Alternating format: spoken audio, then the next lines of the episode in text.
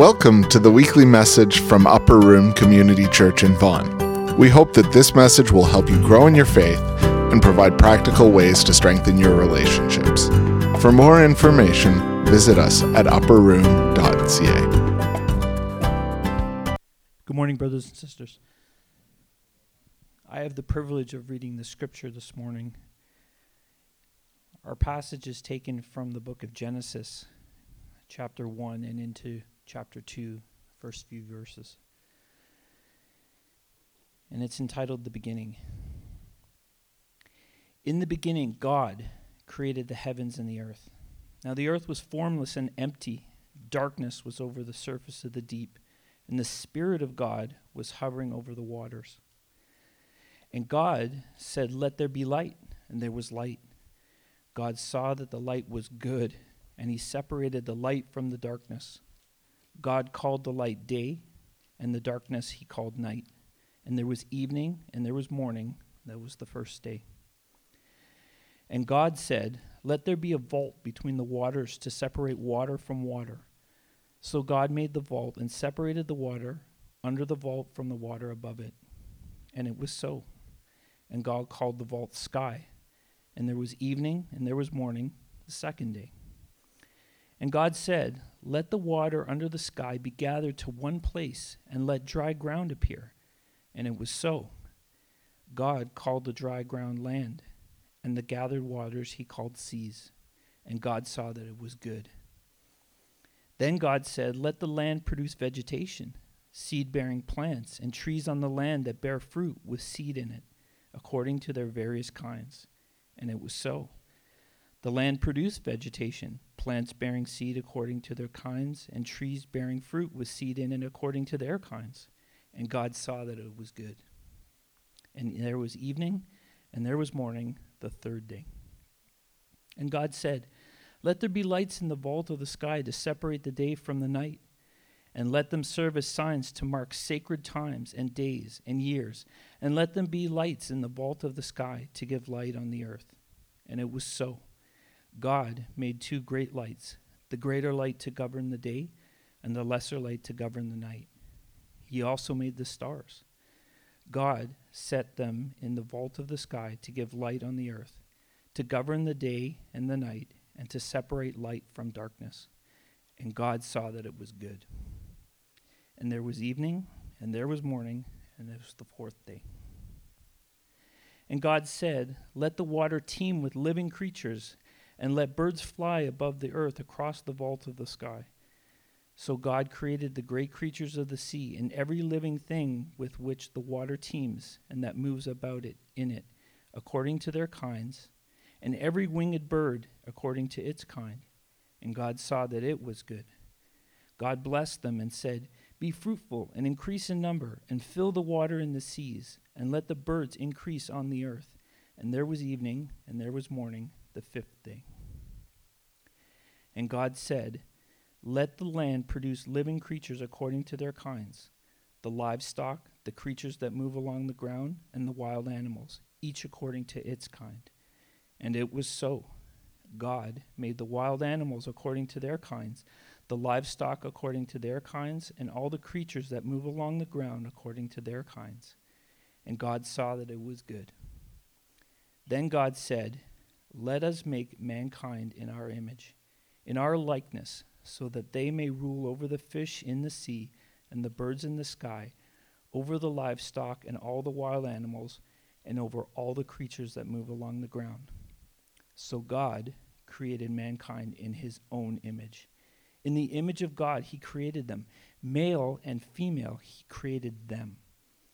God blessed them and said to them, Be fruitful and increase in number, fill the earth and subdue it Rule over the fish in the sea and the birds in the sky, and over every living thing that moves on the ground. Then God said, I give you every seed bearing plant on the face of the whole earth, and every tree that has fruit with seed in it.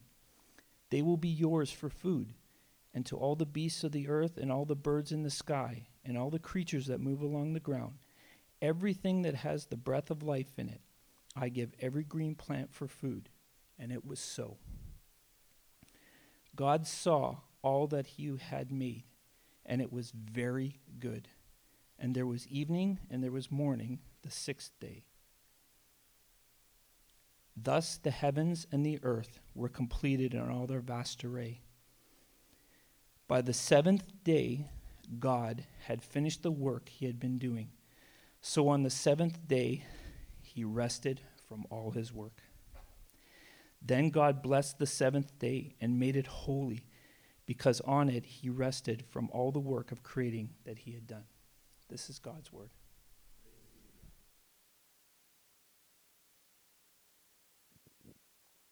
Thanks, Neil. Junior highs, I'm told you're dismissed for your class now, so if you want to, or they already went. Morning! How y'all doing? How many of you are like, I know the creation story. I could have been sleeping in. I wouldn't be so cold. You think, I know, I know. It's okay. You don't have to admit that to me. It's great to be with you here today. I love that story. It's so fascinating to me that they put that entire narrative in something that can be read in like five minutes. It's amazing to me because I just think of an artist at work. I think of stopping downtown and seeing an artist, you know, with a spray can and a bunch of random objects, and as he places them and sprays and pulls away, and then all of a sudden, this amazing creation comes out of what you would think is a pile of junk. And when I read that story, I think this is an artist at work, creating mountains, building trees, pausing and saying, That's good. I just love it. I love it. I love that we get to dig into this story today. Uh, if we haven't met yet, my name is Mark. It's, uh, it's so cool to be here. If you're thinking, that's not our pastor or where is our pastor, uh, you've missed it. It's been a while, but we've kind of been partnering two churches. Don't worry, your pastor's not gone. Uh, but uh, I pastor a church uh, called Connection uh, a little ways down from here. And we're in this kind of one year, 12 month exploration of what it looks like for two churches partner together. And, and just we've just been experiencing that it just seems like we're better together. And so uh, in this partnership, it's been really awesome. And I just thought I'd just say thank you. Thank you so much. I know you're in the middle of Reach campaign, wanting to have a big impact and reach uh, all across this city and this region. And I just want to tell you how, how much you've reached out to us and helped us uh, who are seven years younger than you. It's just been uh, so cool, you know, especially as the only pastor at my church to have another pastor and other pastors like Tony um, and team like Melissa and Malcolm and, and, the whole crew to be able to work with and get ideas from. Um, our home groups have loved having the same questions that you go through every week. Tony's been so gracious to share those with us. Um, we have baptism class today. Our intern is actually teaching it, and he's teaching it off the stuff that Tony gave him from your baptism class. It's incredible. It's incredible the reach you're having. We have a family that's joined us. They actually live in Rexdale and they were coming to Upper Room. And so they just kind of chatted. And they're just like, maybe we'll just go to Connection. And they've been such a blessing. If you know Dave and Bryden, you know they'd be a blessing. In fact, this week my wife was really sick and they were at our door praying for us. You know, they just came in and prayed with us, left so much good food. It was incredible. And we were just, we were blessed by that reach and impact that you're having. Um, and not only that, but as the only pastor, sometimes I wonder if I die, who does my funeral? You know, because I don't really have a pastor.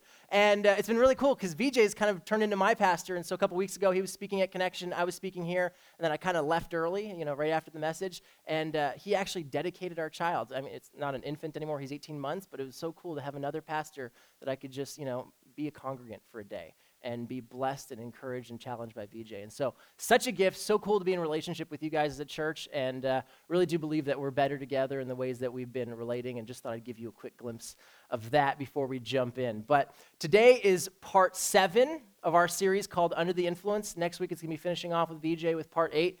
But I want to ask you a question as we get started. Do you ever feel like you're moving too fast? You ever had that time where you kind of open the fridge in the morning and you wonder, why are there diapers in the fridge? You ever had that moment where you're just like, oh, I was unloading so fast from Costco and I was just rushing off and I was just throwing things everywhere and for some reason my diapers are now refrigerated. You ever have that moment? You ever have that moment where you're driving and you're using the pedestrian countdown as the way that you gauge how fast you need to be approaching the intersection to make sure you cross the line and the light is still yellow? You ever done that? You ever been standing kind of halfway in the elevator door? You're in the elevator and the people coming can see half your body and you're like, hey, come. And at the other side that they can't see, you're pressing the door close button because you're in such a rush to get to your desk. It's resonating, isn't it? You ever send your kids out of the car to press the pedestrian button to try and speed up the light? You don't have to raise your hands. It's okay. I, I, these examples come from my life. Where else would I get them from? You ever get tired of waiting for the left hand turn signal? So instead, you make a right hand turn, do a U turn, and then go straight? You didn't even know you could do that, but you're taking notes already in church. You ever lie in bed at night and wonder if the red light camera was at that intersection? You ever celebrate red lights when you have a text that you just need to finish and it's urgent? You ever apologize for neglecting something or someone that you love, but you were just so busy you missed it? You ever say to yourself, there are just not enough hours in the day, I just have no time, and I, I guess I could sleep a little bit less? Do you ever lose track of how many coffees you've had in the day? Do you ever respond to the question, How are you doing with I'm so busy, and not realize that they asked you a qualitative question and you answered quantitatively? They wanted to know if you were good or bad, and you decided to tell them how fast you're moving. But you didn't even realize that because you were moving so fast. The reality is, we keep getting busier, but I'm not sure we're more effective. I'm reading this book lately called The Rest of God by an author named Mark Buchanan. And uh, he has a few quotes that I just think are so good. I just want to read them slowly for you, and they'll be up on the screen. He says, I cannot think of a single advantage I've ever gained from being in a hurry. But a thousand broken and missed things, tens of thousands, lie in the wake of all that rushing. Through all that haste, I thought I was making up time. It turns out I was throwing it away. Mm-hmm. Yeah, there's a part of you that's kind of like, no, no, no, but I'm, I'm not rushing. I'm just trying to be efficient. I'm trying to, as Christians would say, I'm trying to be a good steward of the time I've been given. He has this amazing quote of, of how to know if you're really rushing or resting. He says, one measure for whether, it's on the screen, for whether or not you're rested enough is to ask yourself this How much do I care about the things that I care about? When we lose concern for people, both the lost and the found, for the bride of Christ, for friendship, for truth and beauty and goodness. When we cease to laugh when our children laugh, laugh and instead yell at them to quiet down, or weep when our spouses weep and instead wish they didn't get so emotional. When we hear news of trouble among our neighbors and our first thought is that we hope it isn't going to involve us, when we stop caring about the things that we care about, that's a signal that we're too busy. Busyness kills the heart. Busyness makes us stop caring about the things that we care about.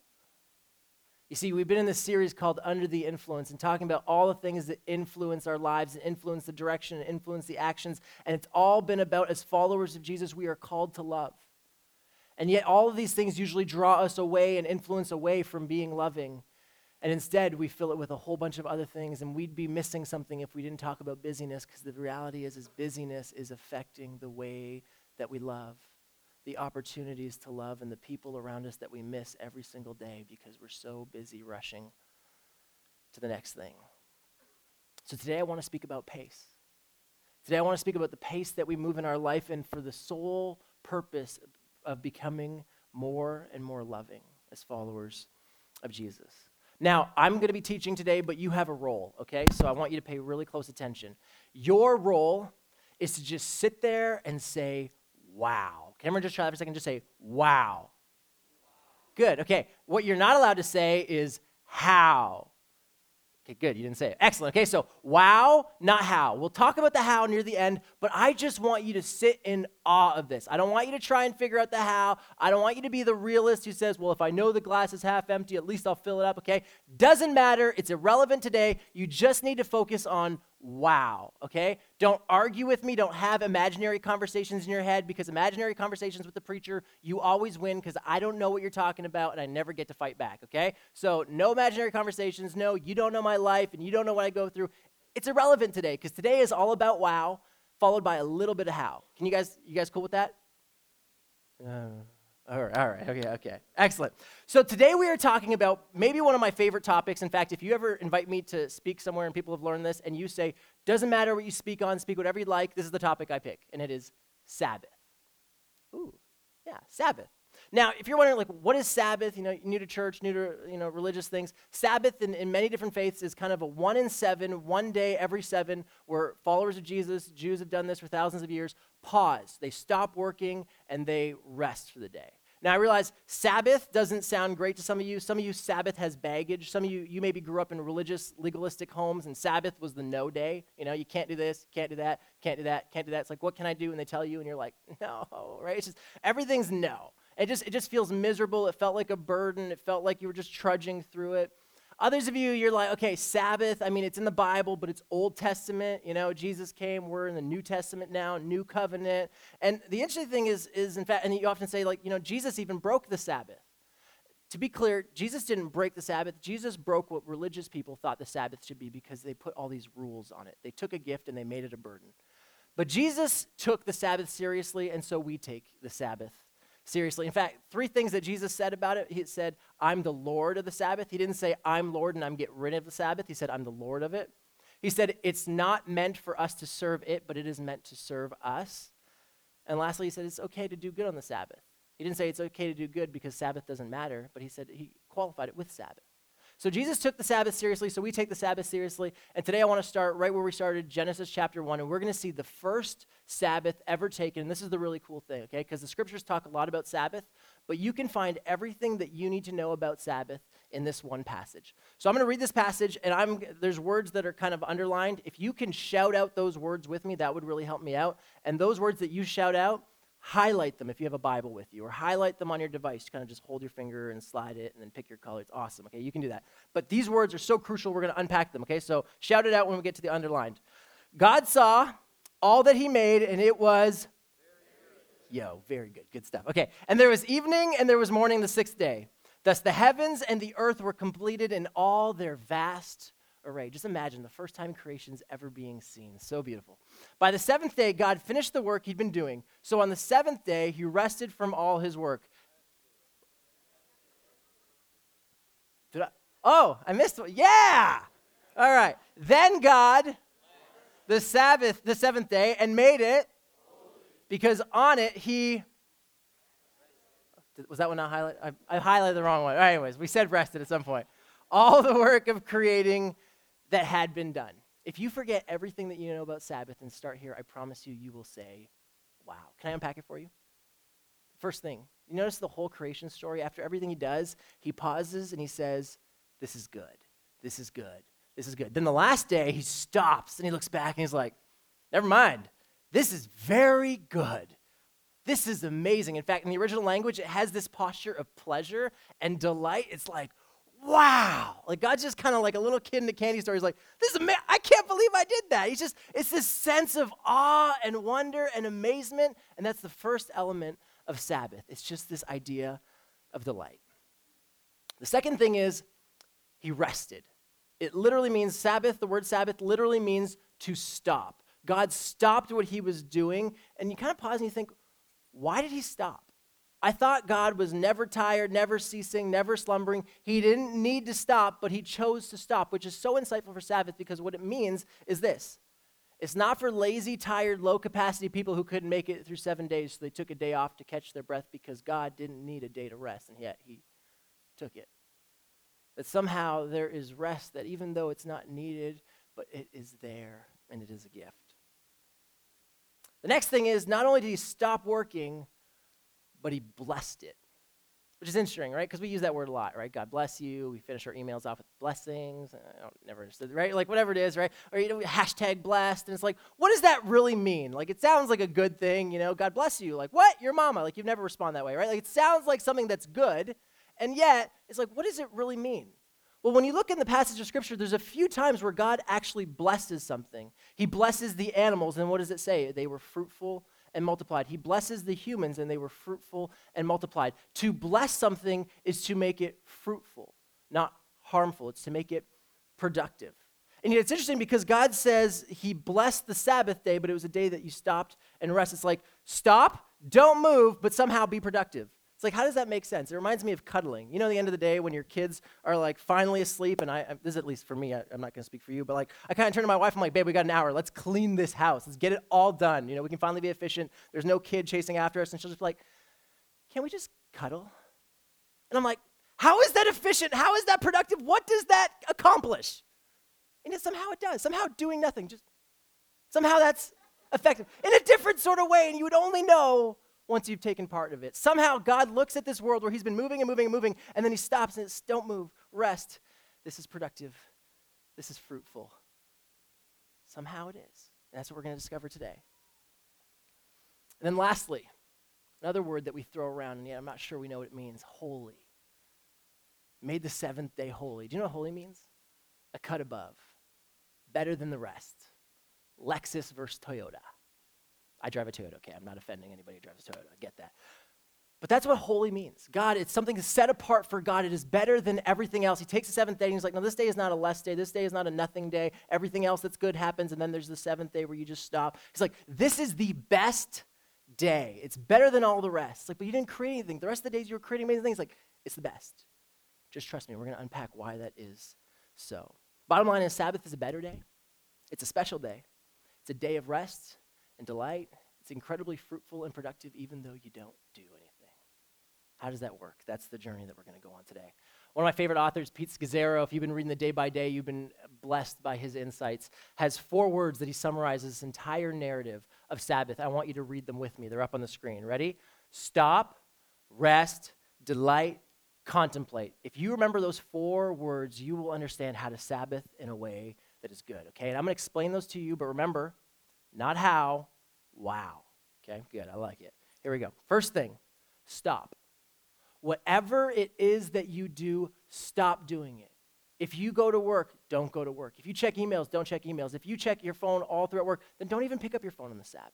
It is a day to cease all the activity that you normally do on the Sabbath and to take part in something totally new. If you're constantly taking appointments, don't take any appointments. If you're constantly scheduling, don't schedule anything. If you're constantly having to think and make decisions, don't do any of that on your Sabbath. It's a day to stop all of your regular activity. For me, since my job is a bunch of have tos, I have a whole bunch of things throughout the week. It's this meeting, it's this meeting, it's this meeting, it's this deadline, it's this deadline. Everything has to be done in a certain way. My, my rule on Sabbath is I just stop having to do things. There's nothing in my Sabbath that is a have to. All of it is a want to, a desire to, like to. Second one, rest. You rest physically, you rest mentally. That looks different for all of you. You'll find in Scripture there's very few instructions on how to Sabbath because I think it's kind of one of those things, it's a dance that you discover what works for you and what works for you in season.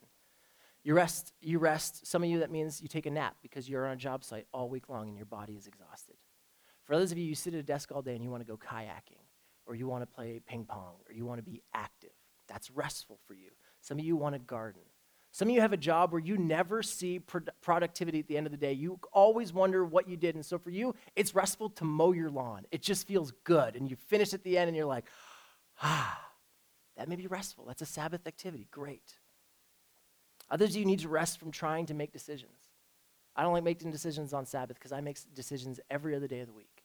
So I try and pre plan all my decisions beforehand. Others of you, you multitask all week long. Don't multitask. Others of you, you, you, try and be on time for everything. Don't wear a watch on Sabbath. Can you imagine? Okay, you're like, how, how? Don't worry about it. Just wow, a day to stop, to rest. I don't know how it's possible. Don't worry about how it's possible. Just, wouldn't that be amazing if it could happen? Okay, yeah. Delight. Delight. God paused, looked at creation, and he just delighted in all of it. He said, wow. What would it look like to spend a day delighting in creation? Delighting in good food, delighting in friends, delighting in family, delighting in your hobbies, delighting in a good book. You know, for me, I love coffee, and on Sabbath, I grind my own coffee.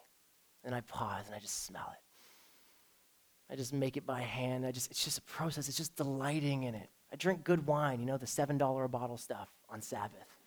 It's just what I do. I make bacon on the morning. The whole house just smells like Sabbath. My kid loves it. I walk slower. I listen to music. I dance. I take a bubble bath. I mow my lawn. I visit people without a plan. Just knock on their door. If they're home, hey, how's it going? Delight. Lastly, contemplate. Spend time with God. Maybe it's you listen to worship music. Maybe a sermon. Maybe you come to Upper Room Community Church. You just delight in the people, delight in the conversation, delight in the worship, pause and reorientate and discover how great a God we have. You pause for the, maybe the first moment in your week and think, it's been a hard week, but He's been there through it all. Maybe you read, maybe you pray.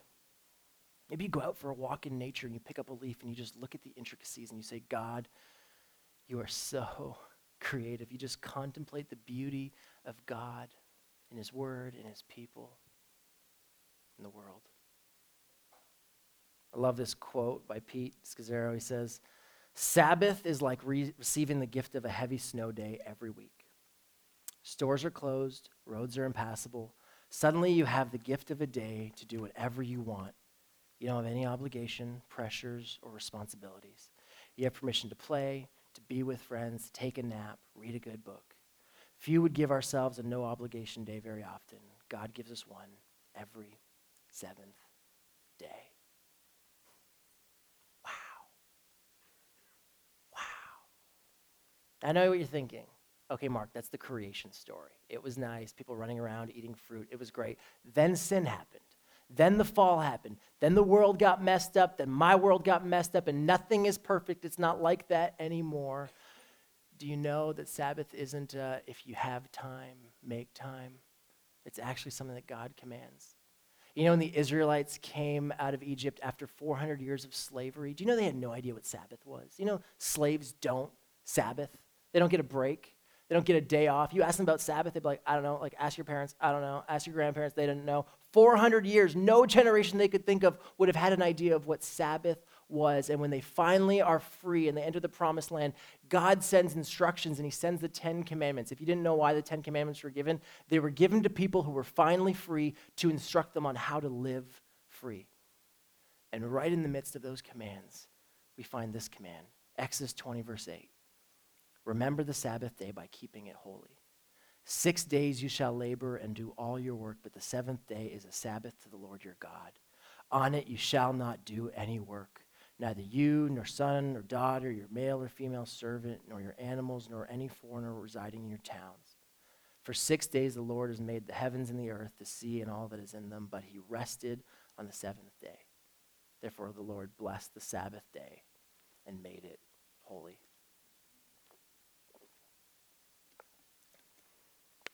It's like a loving father instructing his children. You don't have to work all the time. I want you to experience rest. I designed it into the fabric of creation. I even, I'm God, and I only took six days. I didn't need the seventh day to rest, but almost like a parent lying down with their child before a nap to show them how to sleep. It's like they don't need to sleep. They're trying to show their kid how. I just get the sense that that's what God is doing in creation. He's modeling with us how He has designed creation and how we are to live within it and to live freely within it.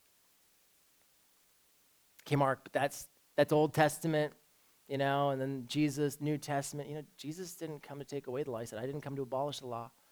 I came to fulfill it.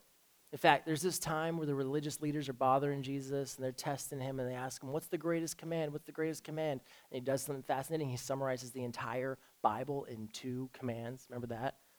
Jesus replied, Love the Lord your God with all your heart, all your soul, all your mind. This is the first and greatest commandment love God. And the second is like it love your neighbor as yourself. Love God, love people. Everything you find in the scriptures in those two, he, he says that. All the law and the prophets hang on these two commandments. I love this image. It just shows it so clearly. Shows that everything that you find in the Bible Every law, every command that God ever gave, if you think about it, was all about encouraging us, pushing us, exemplifying this idea of loving God and loving our neighbor. The reason you don't lie is not because the Bible says so. The reason we don't lie is because we're called to love, and lying is choosing ourselves over others. It's protecting ourselves in the interest of ourselves. You know, you don't cheat. Well, the Bible says don't cheat. No, you don't cheat because it's not loving.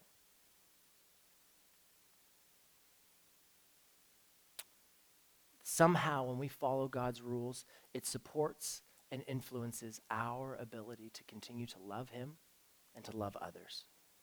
And that means somehow Sabbath, stopping one day every seven, supports and influences our ability to love God and love others. You think, well, how is it that stopping for a day helps me love God and love others more? We're going to get to that in a little bit. But let me just summarize so far what we've discovered as we've gone through the, the passage. It's up on the screen. Sabbath was designed in the fabric of creation.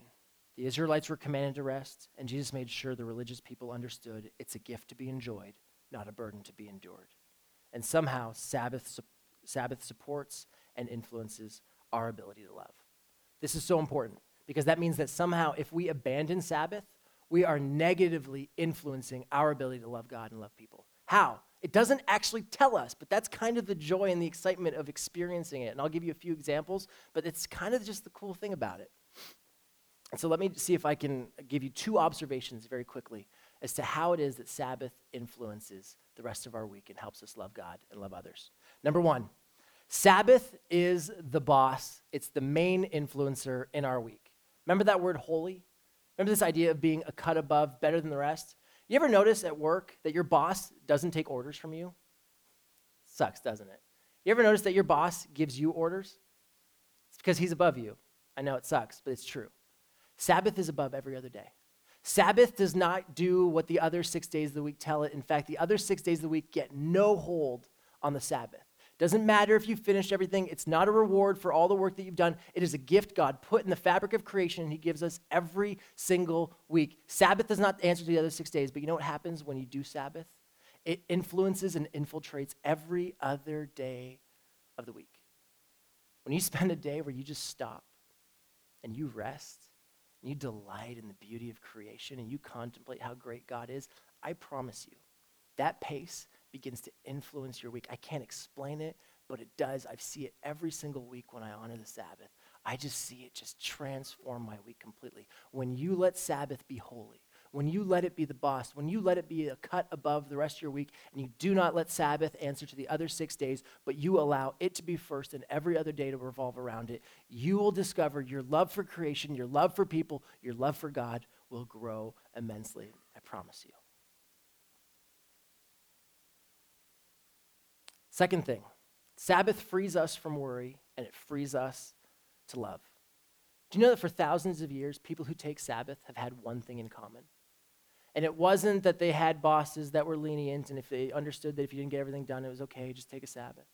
It wasn't that they had a work life balance that didn't mirror yours. It wasn't that they didn't have any kids. The thing that everybody who takes a true Sabbath has in common is this they believe that God created the world in six days and He's the one who holds it together, not them.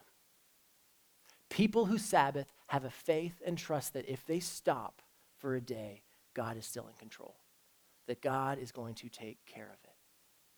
And there is something about people who have faith in God that makes them more loving. You know why? Because it's really hard to be loving when you think that you hold the whole world together and you're the one who makes it rain. And if you don't hustle and if you don't work, there's no way that you're going to.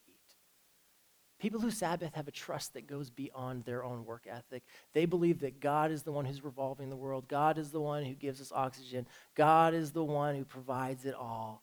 And that when we take his gift of Sabbath, that he can handle the world for a day. And that makes us free to love. In fact, I have this little sentence here that kind of summarizes that idea. Sabbath, it's on the screen is a weekly reminder that God holds the world together and we are free to love our neighbor. So the bottom line, if we can go back, I went I told Josie I might screw up the order. If you can go back, Sabbath really is for lovers. That's the one liner for today. That's what you need to remember. Sabbath is all about loving the world, loving creation, loving our God, and letting that influence, infiltrate, impact the rest of our week. It's a gift that God has given us. It's not a burden to be endured, it's a gift to be enjoyed. Sabbath is for lovers. Can you imagine how different the world would be if we would just pause once a week, stop what we were doing, rest, rest physically, rest mentally, contemplate the fact that God's still holding the world together and delight in his beautiful creation? Can you imagine what that would do? I know what you're thinking, okay, but how? Mark, you don't know my life. Finally, we'll get to the how. I'll help you, okay? Three things, not to say these are all of them, but three challenges that I find often when talking to people and in my own life that often get in the way of Sabbath. Number one, church. Mark, we go to this place called Upper Room Community Church. We don't have a building. Sabbaths are crazy busy and tiring. I don't know how to Sabbath. Number two, Mark, I have young kids, and Sabbath is basically being alone with these crazy terrorizers, and it's just not restful at all. And number three, I'm just too busy. There's too much to get done. There's not enough hours in a day. So, how in the world do I Sabbath? Can I just give you some practical advice for those three things? Because I so badly don't want you caught up in the how. I want you back in the wow. Number one, how do you Sabbath being part of Upper Room Community Church? I feel this. At Connection, our volunteers are here, are there at the same time yours are, and our service starts over an hour after yours, okay? If anyone gets how busy Sunday mornings are in a portable church, I get it. So let me give you an example of how that works for some people. For some people, they just see their, the, the fact that God has made them work only five days as a gift. They give that sixth day to connection and they kind of Sabbath on Sunday. That's kind of some people in our church, they do that. Others, though, they actually see, and they're there for literally seven, eight hours on a Sunday, and they just need that physical rest. So they just carved out their Saturdays as Sabbath. But the bulk of our people actually still Sabbath on Sunday. They just find it such a delight. You see, because they stop what they're regularly doing and they step into something totally new. They get to use different gifts that they ever use and they do it with such joy. In fact, I want to show you a picture of my church. You see in the picture, there's a woman there named Faith. She's leading worship, and she's uh, an accountant and she's a teacher. And so all week she's kind of at a desk and doing those different things. And on Sunday, she gets to lead worship. And I was just chatting with her last night. She says it's freeing, it's life giving, and it is a delight. And she's just there every Sunday morning having a joy, laughing, leading worship. It's just such a great time. I don't know if you noticed the environment, but the lights are kind of cool at Connection. We don't even own those lights. This is a guy named Michael Tugan. Michael Tugan, uh, he's a tech uh, support guy, so he's you know computers all day. And Sunday mornings, you know what he does? 7:30 in the morning, he loads up his car with all his own personal lights. He drives the Connection in the freezing cold. he shows up into this 1950s school gym, and he looks at it like a canvas, and he just paints it with light like an artist at work. We try and give him a week off, he still shows up. He just loves it so much. He's always doing it. It's just, it's his delight, it's his joy. He's stopping, he's moving at a different pace. He's creating with creativity, like our God, the artist who created the world. He's enjoying people, he plays music, he brings his stereo, and he's just having a good time while he's doing it. See Thomas, he's in the back row with a striped shirt. He shows up early every Sunday morning with Starbucks. I don't know where he gets it from. There's no Starbucks in Rexdale, but he shows up with it every time and he just hangs out. He's always earlier than his task is. And I mean, he's an engineer, so he's at a desk often all day. And so he's there and he's just building a space for our kids and he's always hanging out. He leads a bunch of youth who do that as well, just enjoying, delighting. And then he comes back with this large coffee that never seems to end. And he just hangs out and chats with the tech people before service starts. He's just delighting and resting and enjoying. There's Ryan. Ryan's on the steel pan. He's West Indian. I guess you can kind of make that, you know, collaboration. But Ryan is actually our sound guy. This is week off. We gave him a week off. We're like, Ryan, you're off this week. Rest. So he gets his steel pan out and joins the band. He just so loves making music. He loves making great sounds. That's what he does. So somehow they have found a way to turn their Sabbath into a day of delight. There's Mike, who you can't see. He's filling food at the back because we always have this amazing spread of food. And uh, Mike works in car parts. He's a car parts manager all week. And yet, one of the things that he loves is greeting people. He worked for decades at Maple Leaf Gardens greeting people. And no matter what schedule we write, he will never, ever take a week off because he's there early greeting people like Forrest Gump at the front door, just waving people in. He's so happy to do it. He's stopping what he normally does. And he's creating and he's delighting. He's delighting in people and he's just delighting in God. They've found a way delight and enjoy and contemplate God, even in the midst of doing good, as Jesus said on the Sabbath. And so if you're kind of at a place where you're like, okay, but that's not the pace that I'm at, and you know, when I serve Upper Room, I just feel stressed and overwhelmed, then you know talk with VJ, talk with Tony, talk with the team members, talk with your team lead. Just say, how can I make delighting in the Sabbath more restful? maybe it means just prepping earlier throughout the week so you just show up and you're able to be present with kids, tell them about Jesus, and it just becomes a little more restful that way. There's so many different ways, and I know the last thing I've spoken with your team so many times, and the last thing they want is people showing up to serve bitter and gr- gr- uh, grunchy and all grunchy. That's not even a word. Anyways, we'll call it a word today. You're grunchy. Just own it. Just go with it. All right, whatever, right? Talk with them. I knew a guy, he was, he was half the time he was never at church, and I just asked him what was going on. And he just realized he was working so many jobs he didn't even need to. He came back the next week, he's like, I quit my job. One, one of the jobs. He has two jobs, right? And now he's at church every single Sunday. He's so happy. He's now serving too. It was just the pace of his life just needed to change. And when he put the thing that needed to be there, all of a sudden everything else bowed in its place. Number two, I'm too busy. I have too much to do. Okay, this one's a, simple one to say and a very hard one to work out. I don't have to work it out, you do, so good luck, okay? This is what I say all the time. It's up on the screen. If you can't get it all done, there are things in your week that God doesn't want you doing. If you cannot get it all done, there are things in your week that God does not want you doing. Well, what is it? I don't know. But I promise you, if you will try and place Sabbath in your week, all of a sudden you will start to discover the things that aren't as important. I discover it every week. Because every week I do not feel like I'm done. And every week my to do list is still going. And yet when I Sabbath, I put what's most important in place. And I watch other things that aren't as important fall off.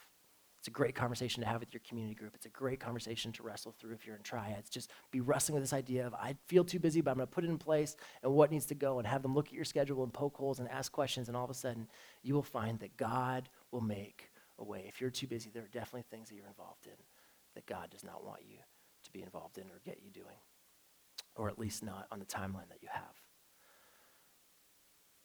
Lastly, I have young kids, Mark and Sabbath is not restful. I feel this, okay? We had a kid 18 months ago. Sabbath has never been the same.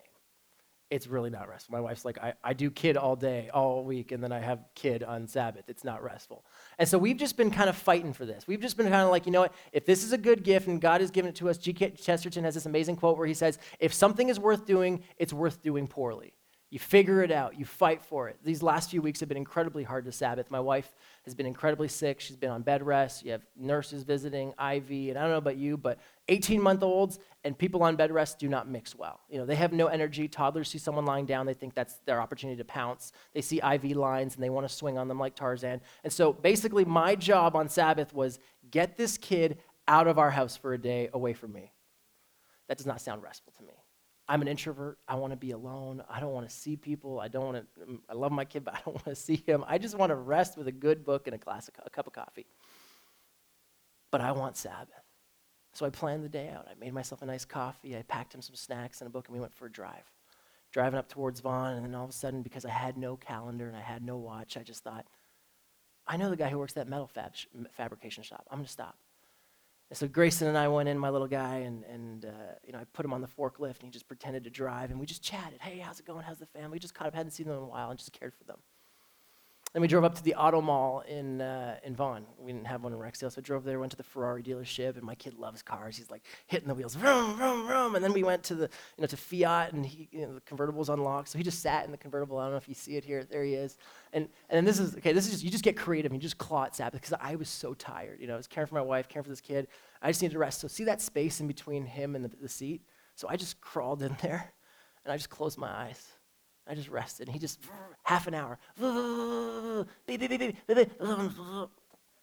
Every five minutes, I just open my eyes, smile at my son, delighting like father. And I went back to my little rest. On the way out, we talked with the receptionist. We just delighted in people, delighted in God's creation, enjoyed the weather, went to the river, threw some stones. I wanted to go jacket shopping, but taking any 18 month old shopping just seems like a nightmare. So we played hide and go seek with the jackets. And then the store people got involved, and we were chatting with them, and then they started playing with my kids. And I got to try on jackets. And it was just, I was just like, I am going to fight for this. Because this is a gift, and there is a pile of dishes at home, and there's laundry that I can't get done, and I want to just put my kid with the grandparents and get it all done. But Sabbath is a day, it is a gift from God, not a reward for getting everything done, but a reminder that He is in control and He holds the world together. Wow. Imagine what would happen if we fought for it. Imagine what would happen if we honored it imagine how it would influence the love for God and love for others in our lives. The band is going to come up right now and they're going to lead us in this final song, and I love it. The, the words are When the oceans rise and thunders roar, I will soar with you above the storm. Father, you are king over the flood, and I know your lives feel like storms and floods some days. I love this line I will be still and know you our God. He holds the world together, not us. Let's sing and worship. Before you uh, sit down and Tony gives the announcements, I just want to bless you. I just, as I was asking God, I just sense him to say, just bless this place as a place they may launch people into Sabbath. That this would not be a place that you come and rush out to all the to do lists, but that even here, even being a portable church with a timeline that you need to be out, that this may be a space where you can delight in people and delight in God delight in good coffee kids running around all the time. Be blessed.